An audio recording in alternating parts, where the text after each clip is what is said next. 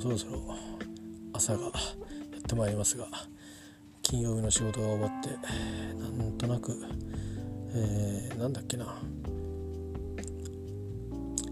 映画見ましたよ。あのー、なんか普段だったら僕が見ないような映画ですけどヒット作だったらしいですね「あな君の膵臓を食べたい」とかっていう。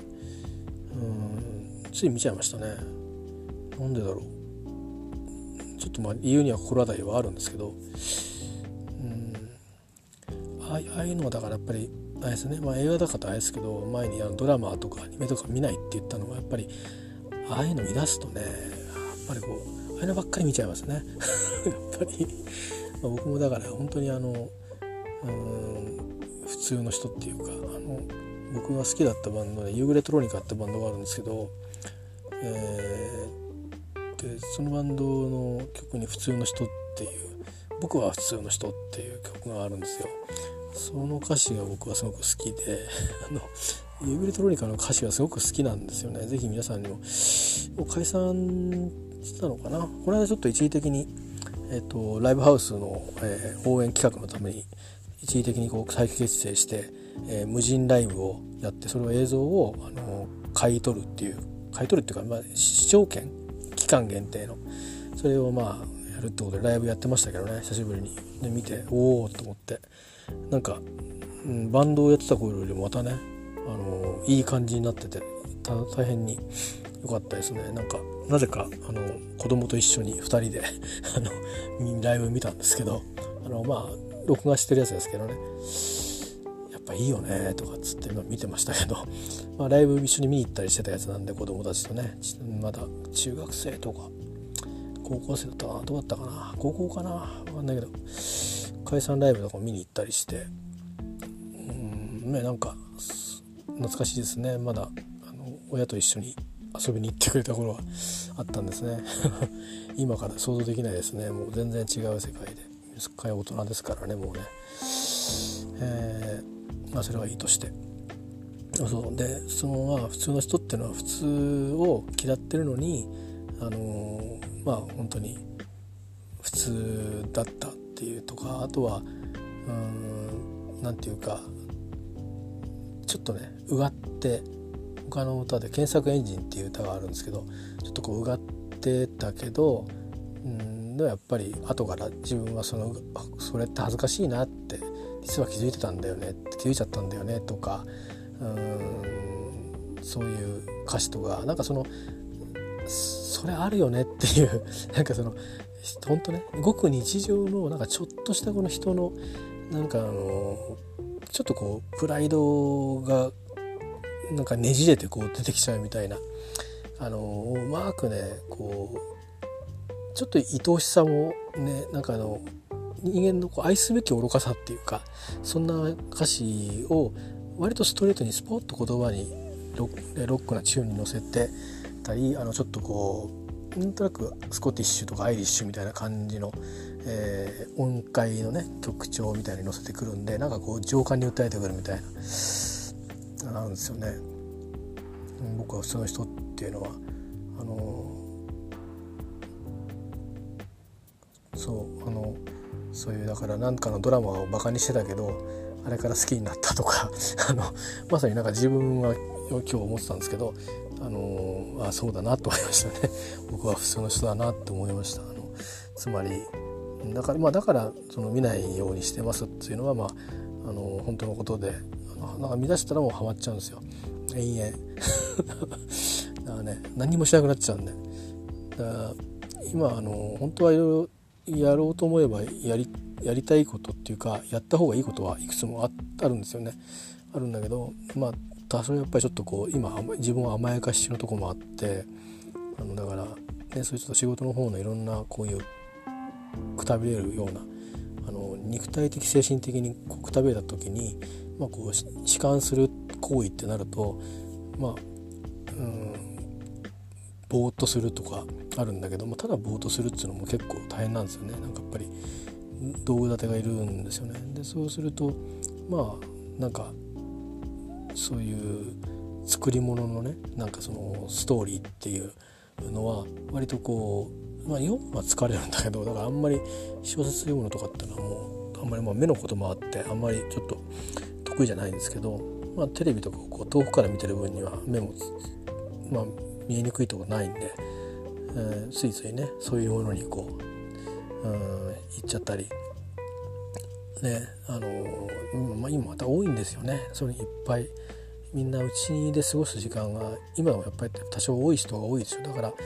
っぱり新しいドラマとか増えてきてますけどでもやっぱりこ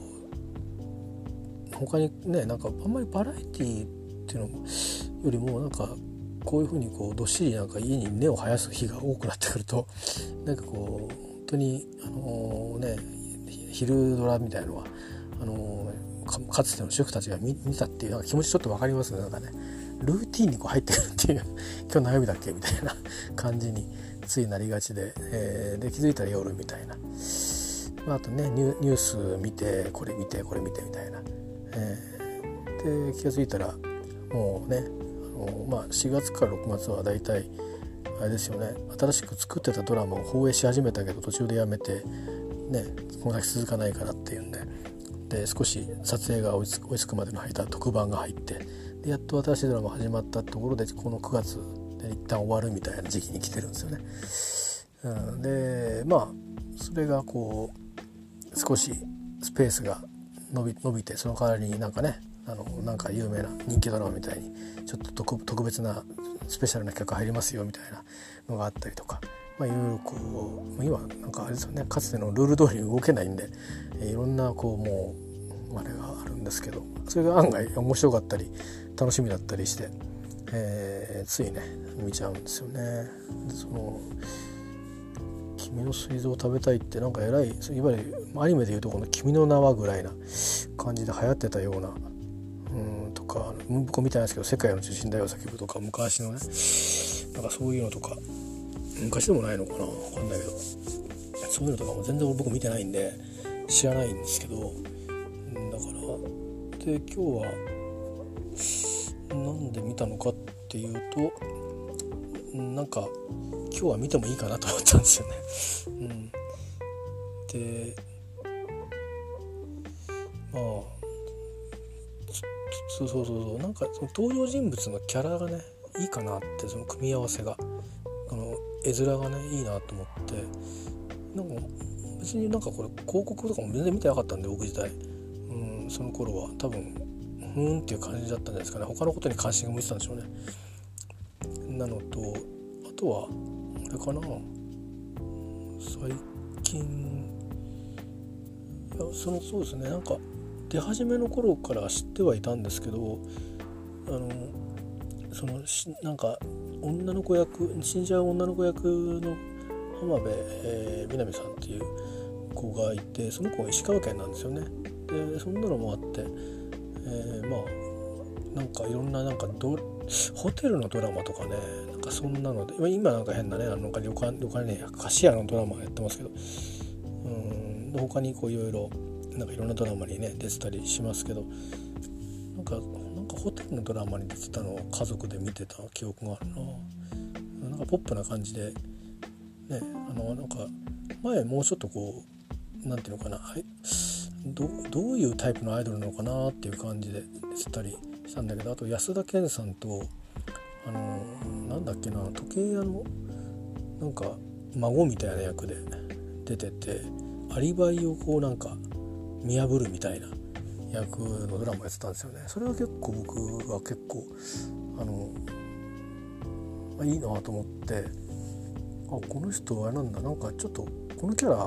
こういう芝居ができるんだなと思ってでだんだんこうちょっとこうなんかきっとアイドルなんだろうなっていう感じで思ってたところがだんだんこう自分の方から近づいていっちゃったっていう感じで。気が付いてみたらなんかみんななんか人気者らしいですね。つまりその、例えば星野源さんなんつうのはどっちかっていうと僕らからするとあの酒ロックの人でで細野さんと仲良くてみたいなそういうの受け止めなんですけどでも今はもうみんなからするとね、星野星野星野さんとか源ちゃんとかそういう感じであのみんなの星野源さんなんですよね。あのもはや。そんな風になってるっていうのはあのつい最近知りました。あの最近はそっかドラマもやってるんだぐらいに思ってて。であのなんかねなんだっけ。えっ、ー、と逃げ逃げ恥でしたっけ？なんかあのドラマとかでブレイクしたのは知ってますけどブレイクとか人気があったのは知ってますけど、まあ、あれはあれで人気があったんだろうなぐらいな、うん、あのね新垣さんも出てたりしてからダンスがあったりして。で、えっと、設定がね面白いですよね。あの面白いっていう面白いってことはないんだけども実際にはありそうですけどねなんかね。まあそういう、うん、契約みたいなね結婚で、えー、そのうちなんかこうっていうまあまあそこも要はまあ色恋沙汰の話なんですよね、えー、言ってみれば。プロットはそういう感じなんですけど。まあまあでもそのやっぱりキャラクターのねその作りが成功してたりそのドラマの全体の雰囲気が良かったりっていうのも全然僕知らなくてこんな再放送を見たりとか新シリーズちょっとだけやったのかな。再放送かな。再放送全部やったんですよね。それ見てはあでたまにこあの家族は見てたんですよ。だから脇に見てうんと思いながら星野源出てんのか みたいな感じだったんですけど、ね、もう今みんなの星野源すごいなと思って、えー、いますけどそんなような感じなんでしょうねきっとね。かのねなんかのあれでなんかこう話題の人みたいな感じで出ててでああそうなんだみたいな。いろいろあるじゃないですか。なんかそのなんかのコンテストから出てきましたっていう人だったり最近そのグラビアでなんかとかそこから人気が出てでねなんかモデルをや今やってて最近は女優もやってるとかででも元なんとかでとか なんかそういういろいろこう出てきたりしてそこからアナウンサーになったりしてとかなんとかっていろんな経緯でもって話題になる人っていますよね。でまあ男性も女性もいろんな、うん、そういう何かであのねジャニーズはどこのグループの人なんだけど今実はこのドラマに出てるとかで人気だとかね結構いっぱいありますよねだからそういうの全然知らないですよだからある時急に何年も遅れて 今更かよっていう感じであのこうやってハマるちゃうんですよね。うん、だもうすっかりなんかつまり例えば「吉永小百合っていいよね」ってこういうような それぐらいのえって いやそれいいに決まってんじゃん大丈夫だよとかっていうそれぐらいのあのタイムラグがあ私の場合にはあるんですよね。えー、もうそれぐらいなんで今はもうだってあれですものあのもう音楽だって全然もう全然ついてってないですもんね。この間なんか話してて「それ誰の歌ですか?」って聞いたらえっ、ー、とあヨルシカですね」なんて言われて「ああヨルシカですか」って言ったものの誰だろうヨルシカってって思ってでなんか調べてみたらなんかもういやもうすごいすごい人気の なんかグループっていうかうんみたいなんですよね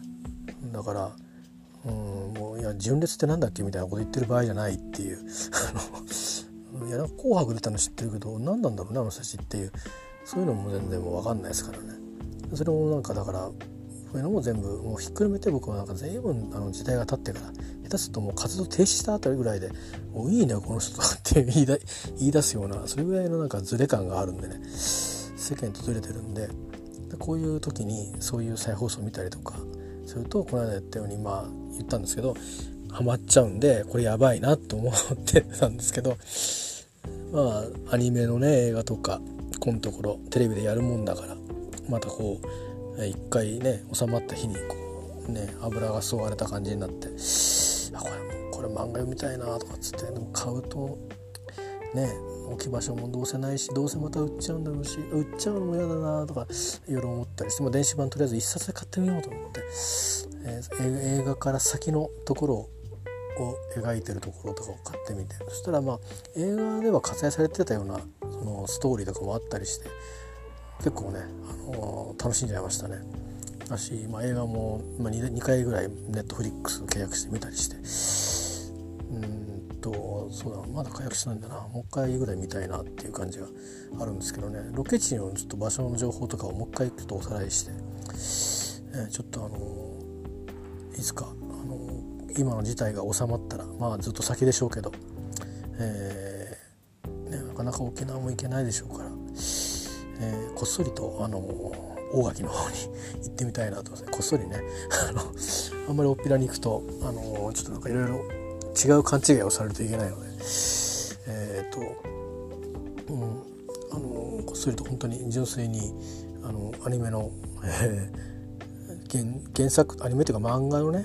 アニメもしくは漫画の、えーと、その舞台設定場所に行ってみるという、えー、もうほとんどそれってもうほとんど架空の話だろうっていう話なんですけどでもなんかやっぱり感情移入一回しちゃうとねやっぱりこうそういうのってありますよね。うん。まあ、つまりロケ地にドラマのロケ地なんてやっぱ行きたいじゃないですか。ね、僕もロンドン ロンドンまで行ってきましたけどね、うん、ブリジット・ジョーンズの家はここだよなとか、えー、そのためにわざわざ行ったりとかいろいろしましたね。なんかパディントンのとかっつってあのここ出てたよなとか。わざわざそのパディントンの家があるところまで 行きたくて、えー、リベンジで行ったりとか。まあなんだか、あのー、旗の人から見たら何やってんのっていうこと。をね あのしてますよね。えー、それって何か意味あるんだっけ？みたいな。うん、いやいやそう言われるとちょっと説明に困るっていう ことばっかりしかしてないですね。だいたいスコットランドのスタジオに行くとか、うん、はえ？っていう感じですよね旗からすればねいやまだそのベルリンのハンザスタジオに行きたいっていうのはまだ分かるよっていうのがあってもとかまああるいはそのねアビーロードのスタジオの中にまあそう簡単に入れないんですけど、まあ、そのまあ海上げに行きたいとかアビーロード歩いてみたいとか、ね、あのこう横断歩道をね歩きましたけどとかなんかそういうのはとかなんかもっと言われのあるところ、ね、これここで写真ジャケ撮ったんだよとか分かるけどスコットランドのそのなんかなんかそんなに別にねあの日本で超有名なわけでもないけどまあ地元に行けば有名なんだけどそういうところにわざわざ日本からそこめがけていくっていうのは一体どういう 神経してるんだって言われちゃうとだって好きなんだもんっていうしかないですもんね。うんなかったそれね。ウイスキーとかのね蒸留所行くっつうのも。いや日本で買って飲んだらいいじゃんっていうふうに言われちゃうとそれ以上返す言葉がないっていうなんだけど。いやだって行きたいんだもんっていう。作ってる現場見たいんだもんっていう、ね、できればそこのかかってる人に会いたいんだもんっていう。もうほとんどあの、ね、恋愛と同じですよね。だって好きなんだもんってそういうのとなっちゃうという。だからまあねあの海外旅行とかね旅行になると大事になっちゃうんですけど。まあ距離的にもまあ近くはないんですけどね。遠くはないっていう、うん、まあ京都ぐらいまででまあまあ京都大阪ぐらいまでだったらまあ日帰り可能な県内でもあるし、まあ、でも巡るとなると一日じゃどうだろうな駆け足だとちょっともったいないなっていう気もするんでね。ちょっといろいろそこで想像膨らましてみたいなと思うんですけどあまり長いするとね変な人がいますっていうのを 警察に通報されてもいけないんでね、えー、あのまあおそらくそういうのが好きなオタクのおじさんなんだろうなっていうふうに見られるだけだと思うんですけど、えー、あんまりそういうのに慣れてないので うんさすがにね、えー、まあまああのそんなようなこともちょっと思ったりしてだからねぱりね普通の人なんでね結局ねあのちょっと油断すると普通の人だってことは自分であの露呈することになるのでね人気の映画とかね人気のドラマとか人気のアニメーションとか人気の音楽とかねダメなんですよ。うん、とにかくあのすぐね摂取しちゃうことをもう知ってるのでこう避けとくっていうつまり例えばドーナツとかあると食べちゃうんで うん。ね。アイスがあれば食っちゃうしそれと同じなんですね、うん、すごくあの消費の仕方が雑なので 良くないんですよね、うん、なんか選んでるわけじゃないんですね。他の人みたいに私はこれが見たいってこの人が出てるこれが見たいって決まりがあるわけじゃないんですよね。えー、なんかもうあるものは全部見るよっていうことに モードがバーって切り替わっちゃうんで、うん、なんかもうちょっとこうなんていうかテレビ中毒みたいな状況になっちゃうんでね。ちょっと極端から極端にいっちゃうんで注意しなきゃなとちょっと今、えー、思ったりしてますがでも今日良かったかな。なんかいろいろうんそういえば石川県のどこなんだろうなと思ったりしてぼんやり。実はねちょっとだけあの全然多分縁はないと思うんですけどたくさんいるから。名字が珍しいでしょ？あ意外と。うん、あの僕のねあの母親も同じ名字なんですよ。旧姓が。でその母親が住んでる集落にはそういう人がたくさんいるんですけど別に全員が親戚ってわけではないんですけどね。だからまあ田中とか斎藤とかあの佐藤とかと同じだと思うんですよ。あるいはその地域にやたらとあのえっ、ー、となんだろうね。あのみんなみんなあの山中さんですとかあのね、えー、田川さんですとかなんかそういう、うん、山本さんが多いとかなんかそういうのってたまにあるじゃないですか。なんかそういうのとあんまり変わんないんですよね。親戚のもちろんあの浜辺さんもいるそうなんですけど。でまあ会ったりするんですよね。誰かのあの観光総裁に行ったりすると「あこれあのうちの息子」なんつって。これあのあれだから同級生だけど一応一応親戚なんだよなんつって「あそうなんだ。どうもこんにちは」なんつってね。挨拶なんかして「おそうなんだよ」なんつって。そうか、こんな子いたんだな。本当こんなこと言ったらもうな、立派なお父っつぁんだもんな、なんてそんな風な話をしたりとかする人はいたりするんですけど、でまあその僕のだからおじいさんのお姉さんっていう人がこの金沢にいて、えー、まあ、だから名字は同じなんですけど嫁いじゃってるからね名前変わっちゃってんだけど、まあ、そういうこと考えるとなんかそのおじいさんの血筋の人っていろいろいるんじゃないかなとかって思っちゃうわけですよね。でもちろんだから親戚であるはずはないんですけど、まあ、そういう親近感っていうんですか、ね、しかもうんまあどうも本当の正確な情報は知りませんけどどうやらあの松井君たちのあの野球のね松井君たちの方の地域じゃないみたいでどっちかっていうとちょっと喉に若干若干近い若干ねあの割と僕らもなんかよく使う駅というか、うん、なんかもうそこは避けて通れない駅という能登に行く時にはそんな感じの駅のどっか辺りに縁がありそうなんでそう考えるとなんかね割とそれも親近感がこう湧いてきてまあまあなんかいろんなね、あのー、ことがあのファンの間では言われてるそうですけど、えあそこ直したここ直しただろうとか顔が変わったぞとかいろいろ言われてるそうですけどあの、まあもう女優さんですからね。もうそんなものはあのー、今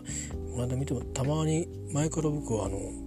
よく化粧の番組見ること多いんですけどすごいなと思ってね。あのやっぱりあの化粧であんだけ変わるんだと思って変わるんだっていうかあんなにできちゃうんだと思っていやいやこれはすごいなと。お金もかかるなっていうの分かるんですけどね。よく比較であのコンビニに売ってるものとか100円ショップだけのやつでそれで例えばあの、ね、有名な芸能人の顔になるにはみたいなことをね挑戦してる YouTuber の方とかいらっしゃいますけど。それとかまあそれにかかわらず、まあ、このコスメがいいですよみたいな感じでねあのやってる人もいるしでも見てると高いんだよね。なんかね全部揃えたら10万ぐらいいるんじゃないの？なんかわかんない。もうそれからブラシとかに凝り出したりするともっとかかるんじゃないかな。うん。いろんな人がいてねなんかまあブラシっていういいブラシがあるといいっていう人もいますけどね。もういいんですよ。もう手でこうやってやればいいんですからなんていうそういうねなんかメイクアップの方法をやってる人もいたり。あるいはまあまずは下地っていうかまあ肌の調子を取るとこがやりないといけないですよねとかっていうところからやってる人もいたりして今はいいなと思いますよねあって。うん、なんかうちのおふくろとかなんかまあだいぶね年齢いってからいろいろやってましたけどねオリーブオイル使ったりなんだりって。でもなんかもう僕が小さい頃はなんかアストリンゼン使ってなんかあのあとはなんかコールドクリームで化粧落としてこうアストリンゼンなんかやってとかって なんかもうお決まりの化粧品しかこう いつもいつも買ってくる、うん、だからたまにお使い頼まれたりしてこれ買ってきてなんつって。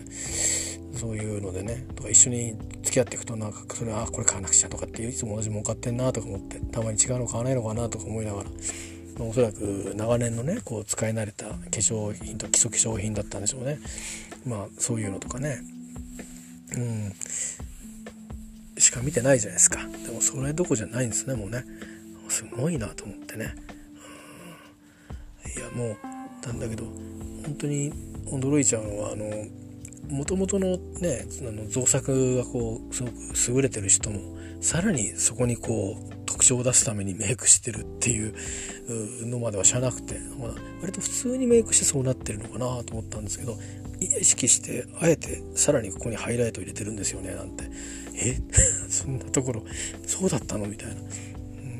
な唇ももともとの造作もそうなんだけどもさらにあのそれをこうお引きをねコントラストを出すためにちょっとこっちだけ塗り塗ってるんですよとかっていうのを研究してる人がいて確かにそうするとまああのモノマネと同じですよね。あのー、そういう風になるんですよですごいなと思ってでそれとは別にその普通にじゃあもう少しこういうようなこの色を色味だとこの洋服だったらこの色味でちょっとこういう化粧してみましょうかとかそれからちょっときつめのあえてきつめにもうベタッと,、えー、とはっきりとねもう原色原色っていうかもう例えばアイシャドウももう青いのベタッともうベタッと塗っちゃうぐらいな、えー、いう風なイメージででもシャドウじゃなくて違うので色をつけてみましょうとかなんとかそういうのとかあこれで全部できるんですねなんつってね。とかあと目のこうラインを引く時もなんかどうのとかっていろいろあるんですね。あれも見てると飽きないですねのね。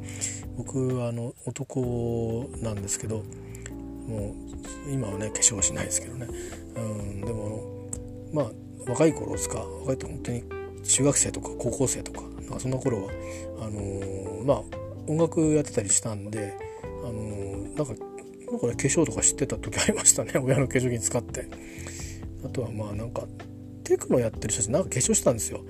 だからなんかそういうのもあって。うん。あの女の人になる化粧ではないんですけどね。そのなんかアート的ななんかアートっぽい化粧ですかね。頬骨をこう強調するとか、うん、それとかあの目をこうキラキラさせるためにこう割とどぎつくさせるとかあのいうために、うん、っていうのとか、まあ、あとまああとはまあ京城っぽくしちゃおうかなっていうんであの本当にあのケバケバしくこうあえて、えー、やるそうするとまた親に怒られるっていう。なんでこんなになくなってるんだ。使ったでしょ。何なんで使ってんの。ブツブツ言われたりしてね、うん、でもあの普通今だったらあの気持ち笑われると思うんですね。なんか口紅にしたって何にしたってとにかく母親が使ってるものを直にこう塗ってるわけじゃないですか。そこが嫌だっていうふうに多分今言うと思うんですよ。その当時はその物が大事だから。なんで使ってんのこんなにって。ねだから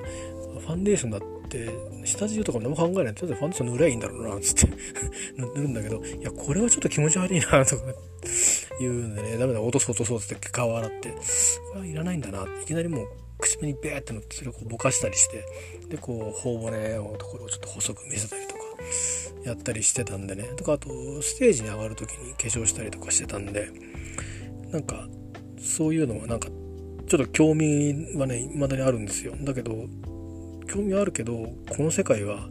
あのー、すごく奥深いなと思って女性のものと言いながら結構メイクをやる人って男性も多いじゃないですか。あの頭も含めて。でなんていうかやっぱりこうあなんかちょっとアートっぽいところもねあるしすごいなと思ってその光を支配するわけですよね。結局光をどう支配するかでしょだから色味と、うん、でそのためにこう別に作るじゃないですね。まずはこうなるべくあの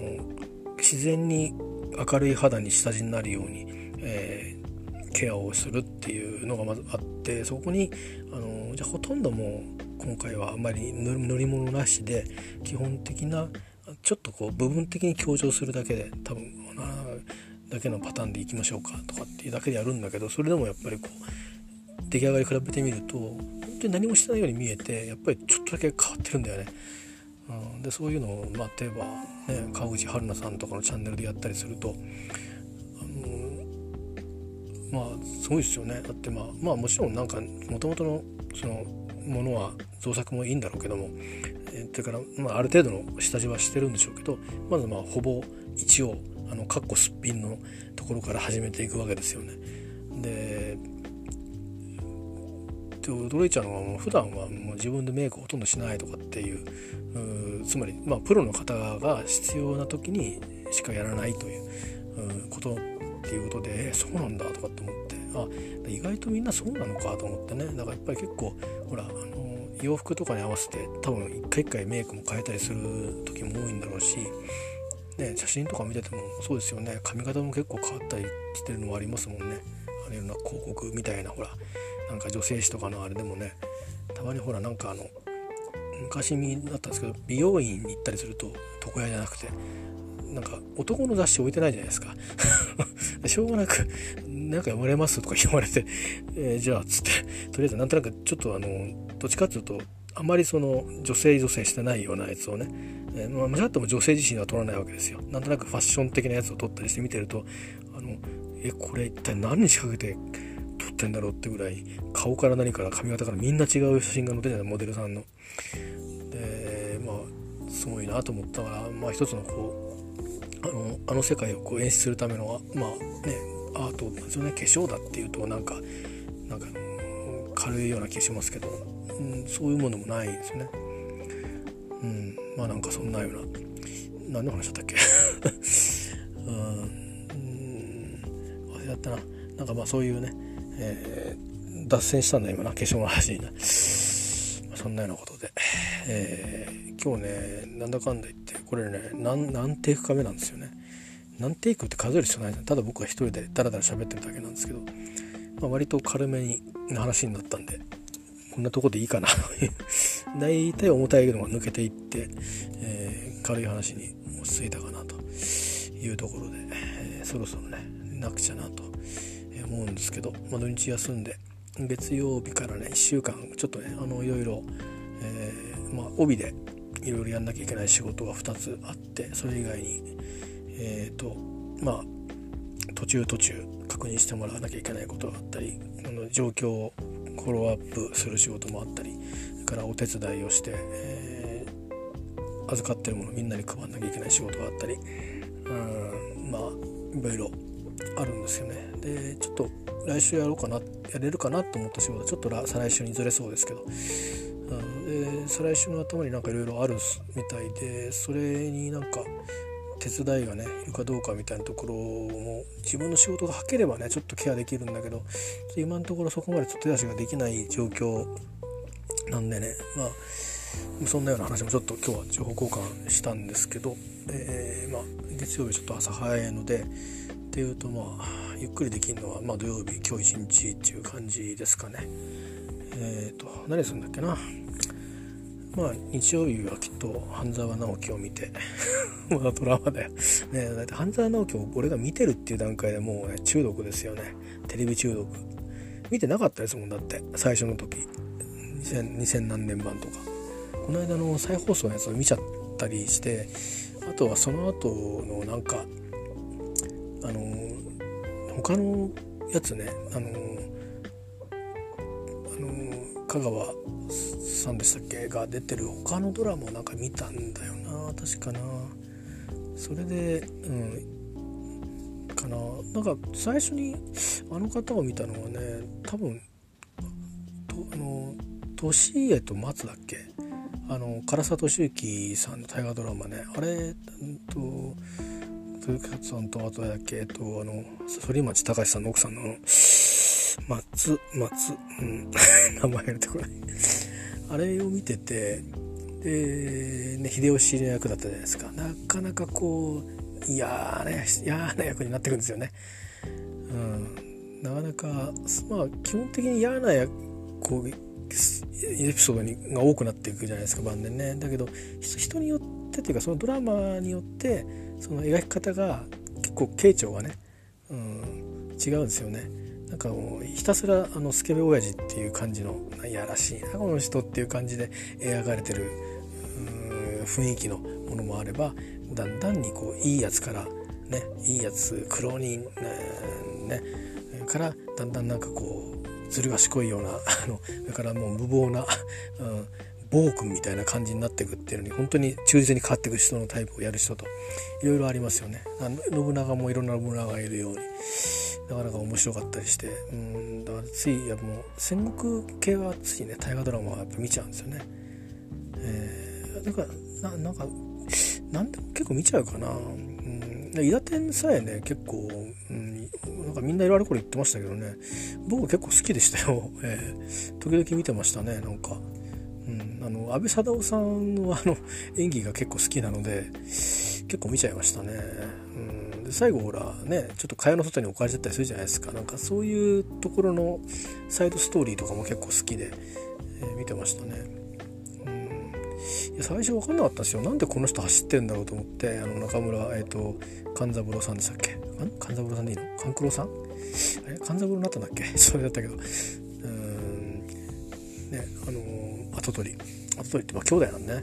あそこは。うんでねずっと走ってるじゃないですか。ねあのおじいさんになるまで。でまあ最後の方に行ってああそうだったんだっていうのが分かったんですよね。えー、であとその後日談があってなんかあのゴールインゴールインがその何十何年ってタイムが何十何年何何時間っていう。なんか途中でどっか間違って行っちゃったからゴールしてないなんていうことでいうエピソードまであるって知らなくてそんな方がいたなんて、えー、ずっと前にねすごいなとかって思って、えー、まあ本当にあの東京オリンピックってあの時にやってるってことはすごかったんだなってなんかいろいろね思いましたね。うんで今なんかこんな状況になってて、うんね、まずは延期となってて、ね、今はそういう意味では悲観論も出てますけど、ね、できたらせっかくだからね。あの、うん。ね、ある程度おそらくはやっぱりコントロールがいるとは思いますけどこんだけもうね無観客でも盛り上がれるっていう状況にはなってるんでね、うん、とかに入るお客さんが少なくてもいろんな参加の仕方で盛り上がれるっていうことを、ね、少なくとも日本の中でも世界でも、えー、ねまあ、世界はまだ観客入れてないのかな、あのある程度ねあのやってるわけじゃないですか。だからそれに対するコンセンサスはできつつあるからあとはもう感染のところのコントロールをどうするかっていうところだと思うのでね集団生活もあるからねあのオリンピックの選手村とか移動手段の中でとかそういうコントロールがあるから多分すごくその日程とかもねあのスケジュールももともとあったものではいかないんですよきっとね。あのそういう分割をしたあのその入りとかね接触あまりないようにとかっていうコントロールもいるだろうし、うん、それからそれぞれ選手が使ってた後に消毒する作業とかっていうのが今までは多分掃除だけしか多分なかったと思うんだけど、うん、いやもしかしたら最最後だけとかだったと思うんだけど多分なんかの後半と前半とかで 消毒するとかそういうのをまあその各国がやるとかなんかあるいはその誰かがやるとか、まあ、そういうようなこととかねいろいろあるんでしょうきっとね、うん、だからそれは今いろんな団体がそのプロプロの団体がやってることも多分ノウハウでシェアできるんだと思うし是非ねなんか、あのー、やれたらいいですよね。特に屋外のスポーツとかだったら、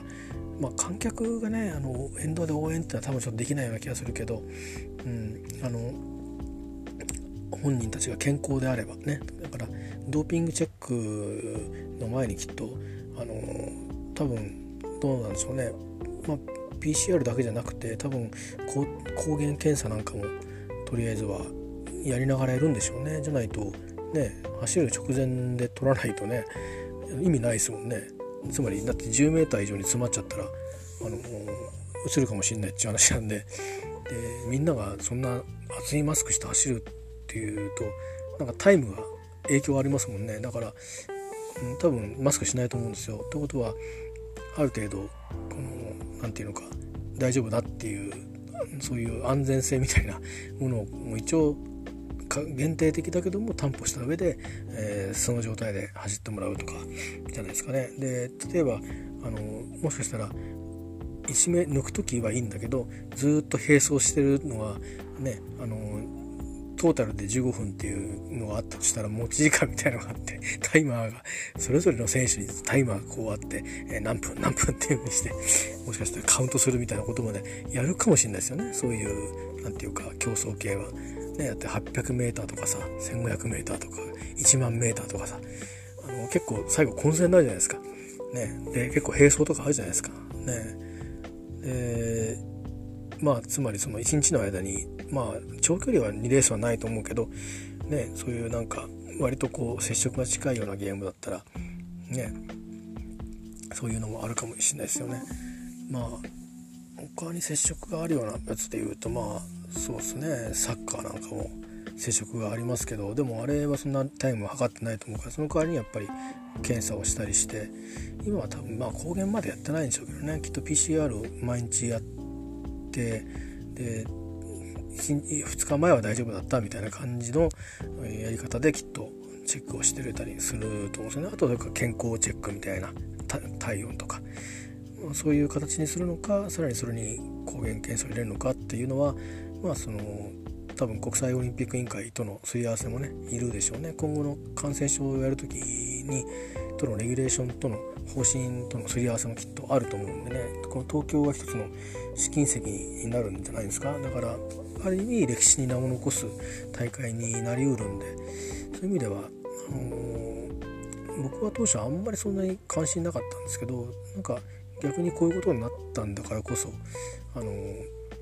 別にみんなでその克服したのを祝おうとかっていうわけじゃなくてあのこういう状況の中で国際的なあのスポーツ大会やるとしたらどういうことになるのかっていう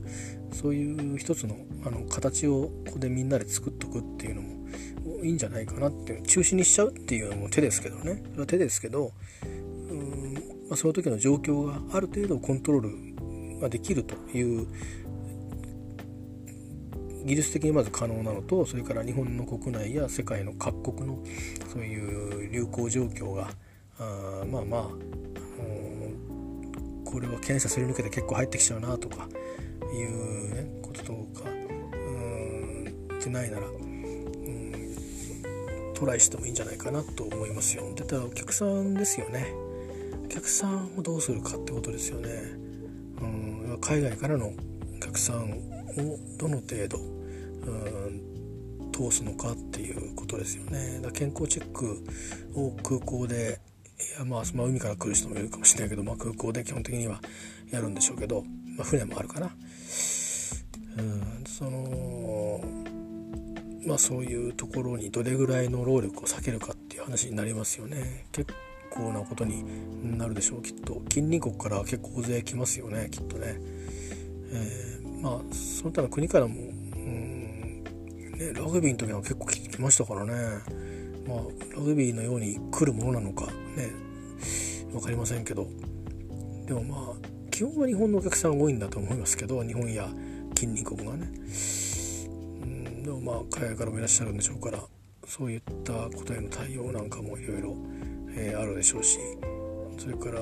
ねそうですよねでその流行のその状況がその各国や地域とかなんかによってそのねいろいろ出てる症状とかもきっと違うだろうからそういう情報も多分きっと必要なんですよね。なんか標準的に誰も誰もに聞く問診とそれからここから来てるんだったらこんな症状ないですか？とかいうそういうなんかそういう情報もタイムリーにアップデート開催期間中もアップデートしながらやっていくとかいうことが必要でしょうからそれなりにそのバックヤードの人たちもそれからそのフロントでチェックをする人たちも大変なのでやっぱりある程度機械でさばけるものさばくようなことはしないといかんのでしょうね。それからあのそのチェックする場所っていうのもなんかそのチェックするとこでバーッと冷める前に何段階かに分けてあのスクリーニングしていくようなでどんどんあの先に進める人とそこで止まる人とこう流量を分けていくようなことをしないと待ってる間にね感染しちゃったらよくないですからね、うんまあ、もちろん間は空けるんでしょうけど。でもそれが長くなるよりかは途中で途中途中であのちょっとずつなんか機械で通過しながらちょっと待ったっていう風にして脇に避けるようなスクリーニングがあってもいいですよね。だから熱なんかはあの最後のとこでやるよりももっと手前でやっちゃっていいんじゃないかなとかね。いろんなことをやっぱりお考えになると思うんですけど。なんかいろいろそういうねなんかちょっといろんな難解な感じな変数が多いような気がするんですけども。でもやれたよねっていうことになればなんか変わる気するんですよね、あのー、世界中が。つまり本気でこれあの早く解決しようっていう解決してあの、ちょっとさあの僕らのその前の暮らしを少しでもあの、ああいう感じあれも楽しめるようにしようよとやり方違うにしてもっていうドライブがかかる気がするんですよねやっぱね。うんあのなんかできそうじゃんっていうなんかそういう、うん、ねなんかみんなであの不安をあのからちょっとこ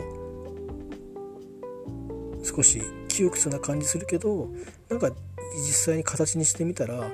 の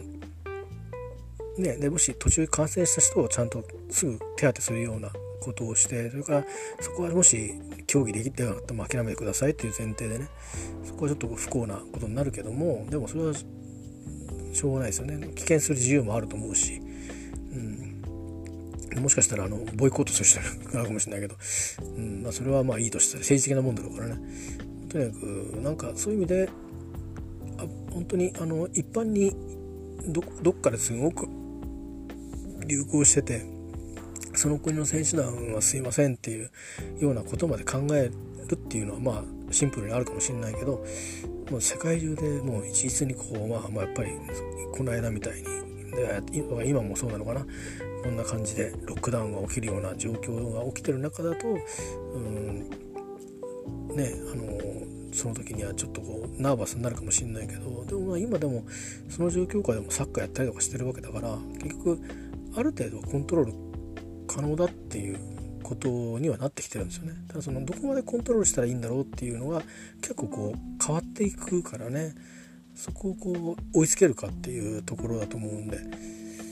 まあ、それもだから結局はでもコンセンサスをどう作るかっていうこととそのコンセンサスをどうやってアップデートしていくかっていうことですよね。みんなでこれでいいよねっていうことで本当にあの心底納得し合えるようなあのコントロールするやっぱりその組織があのちゃんといてっていう感じで機能していけば、うん、あのできるような気がしますけどね、まあ、相当な労力がかかるような気がしますしいろいろなんかその選手団はともかく民間の人たちとはなんかトラブルもねいろいろなんか起きそうな気はしますけど、まあ、そこも踏まえてね、まあ、あのなんだろういろんないろんなそのあの行政組織のあのやっぱり導入をしてやるしかないんでしょうな。うんまあ、でもねなんか選手たちにしても練習はどれだけできるかとかいうのがある中なんで記録が出るのかとかそういうことではもしかしたらなくなってしまうかもしれないですけどね。だからでもどうなんでしょうなんか今はいろいろなことでつまりね自分たちが相変わらずなんかね何何人と集まったりとか何十人規模のあのお芝居はいいけどこれ以上はダメだとかなんかそういういろんな制約がやっと解除されたとかされなかったりとかそういうレベルでやってるで生活してる感じで、えー、だけど一方でこうやってなんかあれこれこんな大勢の人が集まって、えー、こんなことやるのかっていうことになるとするとね、うん、でもだか開会式なんか、ね、あの場所に全員の人がバッと集まるのはどうなんだっていうことには、まあ、一緒になりますよね、うん、だからもしかしたらリモートがあるかもしれないですけどね。入場行進やるにしても相当こう距離を空けないとたくさんの被選手を送ってくるところはあのいつもで言えば4カ国分ぐらいスペースを取ってでやんなきゃいけないから、うん、そうするとあの国立競技場の普段使わないところまで埋めてやらないといけなくなったりしてそうするといろんなそのなんかあのあれがあるじゃないですか。あの出し物みたいな。でそういうのはこう割と基本的ななんかあの派手派手系の、ね、花火が上がったりとかそういうの以外はあのもうほとんどスピーチだけみたいな感じでえスピーチとあの成果点灯とかぐらいで、ね、あとまあ会場を使ってなんか表現するとかお客さんもそんなにたくさん入れないんだったら何だったらもう開会式はお客さん入れないでそういうもうなんかもう演出用の装置ばっかり入れてあってそこでそこにかそこの観客席にいろんなそのいろんななんかを表現する人間が出てきたりしてでやるとかそんな風にして目いっぱいにその隙間を作って使うとかしないと開会式なかなか一箇所であの人を集めてはねなんかできないのかなっていう気がちょっとしちゃったり、えー、するんですけどね。うん、でもどうなんだろう、うん、なんかいろいろ考えてもうすでにいろいろねプランがね、あの、なんかもうすでにあるんですよきっともうだって1年切ってますからね、うん、もうだってやるとしたらこれできるかって言って多分あれですよ。年明けを待たずにもうあと3ヶ月以内にはこれでやりますみたいなのをきっと報告して了承されるみたいなことがないとあの各国に多分案内が出せないじゃないですか。ね、でこういう段取りでって日々健康観察してくださいとかから始まって、ね、いきなりやるって言ったってですねできないと体制体制が取れない国だってきっとあるでしょそういうとこにどうやって渡すんだとかなんか支援するのかとかいろいろありますよね。そういうところもあるからなんかそういう相談する時間も必要だろうから早くに言う必要があるからそこで残り時間ないんでもう大体ねどういうふうにやるかってね多分大なた振るってね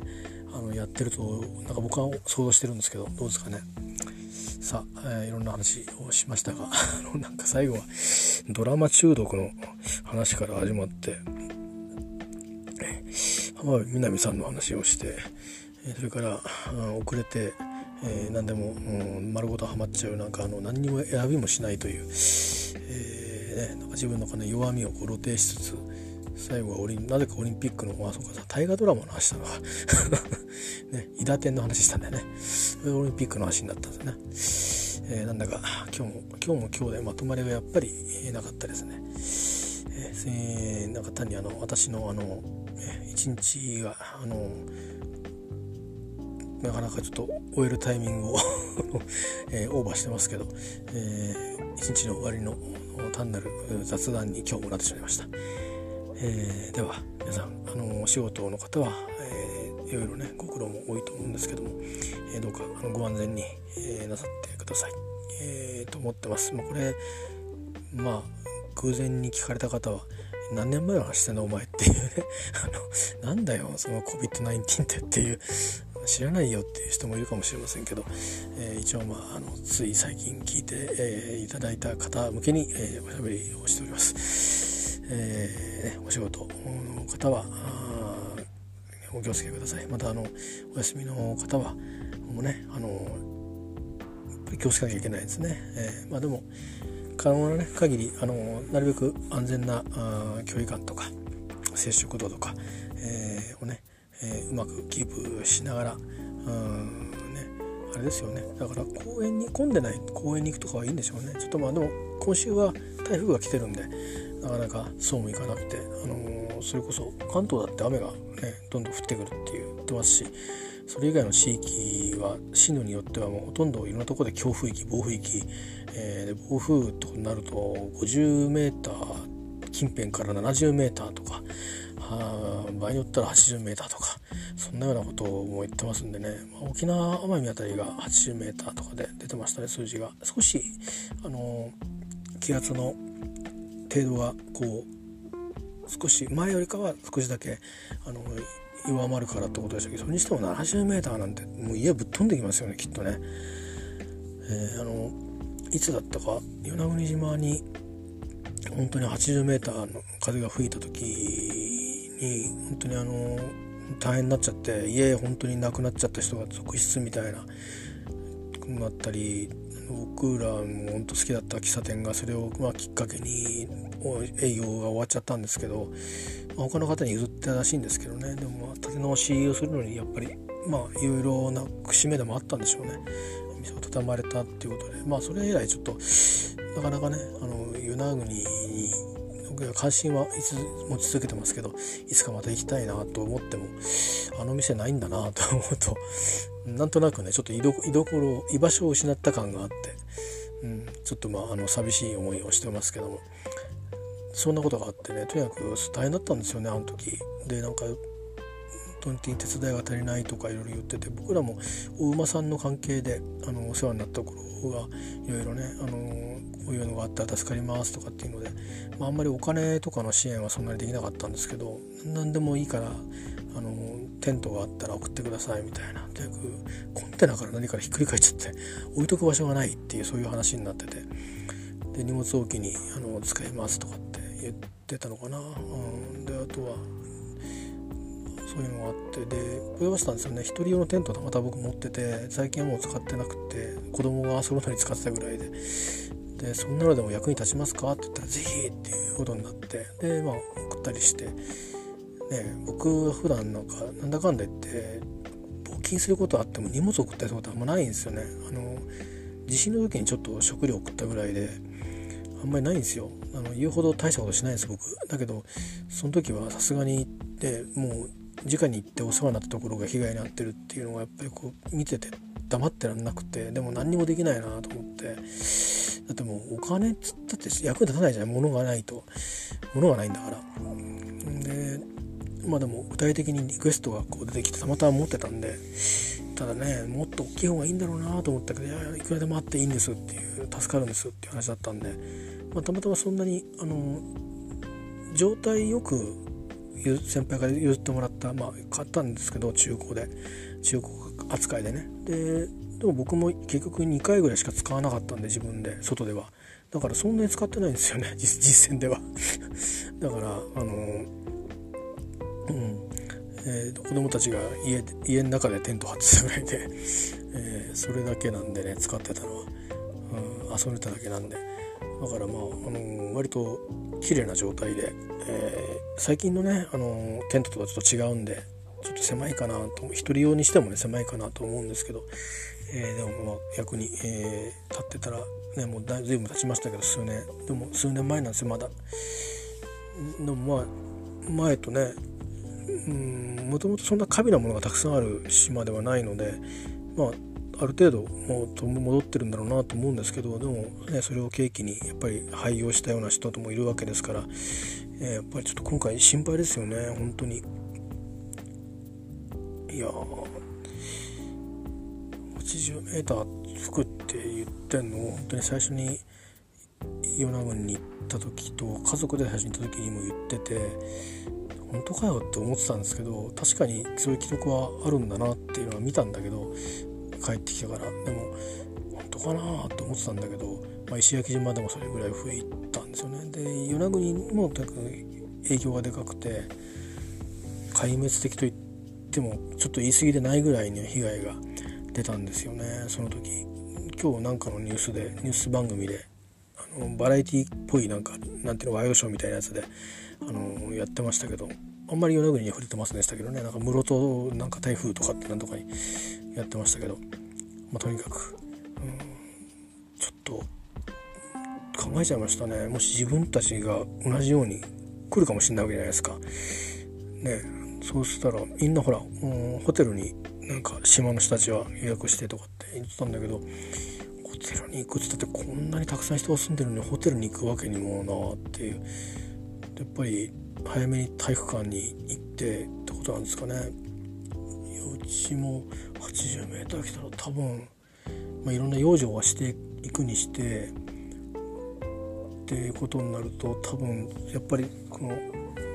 いろんなものはね物資が一気にみんなが殺到するからなくなるんですよきっと。だから普段からなんかこうちょこちょこ買っておかないとそういう時に間に合わないんじゃないかなってちょっと思ったりして。いやなんかもう気にするもん多すぎと思って。マスクやら消毒液やら養生テープやら。ねあの去年一回あの10月に来たから養生テープはちょっとちょっと買っておいてあるんですけど。でもでもなんか本当はあの外側にその、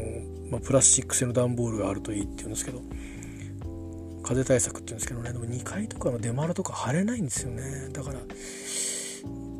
どうしたらいいんだろうなと思って無無理なんですけどだから養生テープしかできないんでしょうねきっと。諦めるしかないでしょうね。風が入ってきちゃうともう中からパーンと屋根を持ち上げちゃうんでうんだからもう本当に運ですよね。どういう方向から風が吹いてくるかっていうそれ次第で縦になってくれる建物があるところをやるはいいけどそうでなかったらいや本当持ってかれますよね。きっと去年の10月も結構ガタガタ来ましたからね。えー、いや 70m なんて来たら多分もうもう元ももうなんかボーンと何もなくなってるみたいな駐車場だけみたいな感じになっちゃうんじゃないかな、うん、ガスガスとか転がっちゃってなんかシューシューってそうですね、うん、いやなんかもう本当それは恐ろしい世界になっちゃうような気がして想像するのも嫌になっちゃうけどでも何もしないわけにもいかないですもんね。でその時にまだ COVID-19 が終わってなかったら消毒液もある程度持ってかなきゃいけないけどそのまま持ちついてってもいけないだろうしなんてことも考えるといろいろ悩ましいですよね。ただでさえ日常が悩ましいのにねいろんなことがまあちょっとゆっくりあの頭の体操で考えてみたいなと思いますけど。で、まあ、家族でも相談してみたいなと思いますけど。みんなでね考えればいい知恵も出るかもしれないね。ね、自分たちだけ助かってもしょうがないけどでも自分たちだけ助かれるようにはね重力も必要でしょうからね。両方バランスが大事ですね。はい。じゃあ雑談終了です。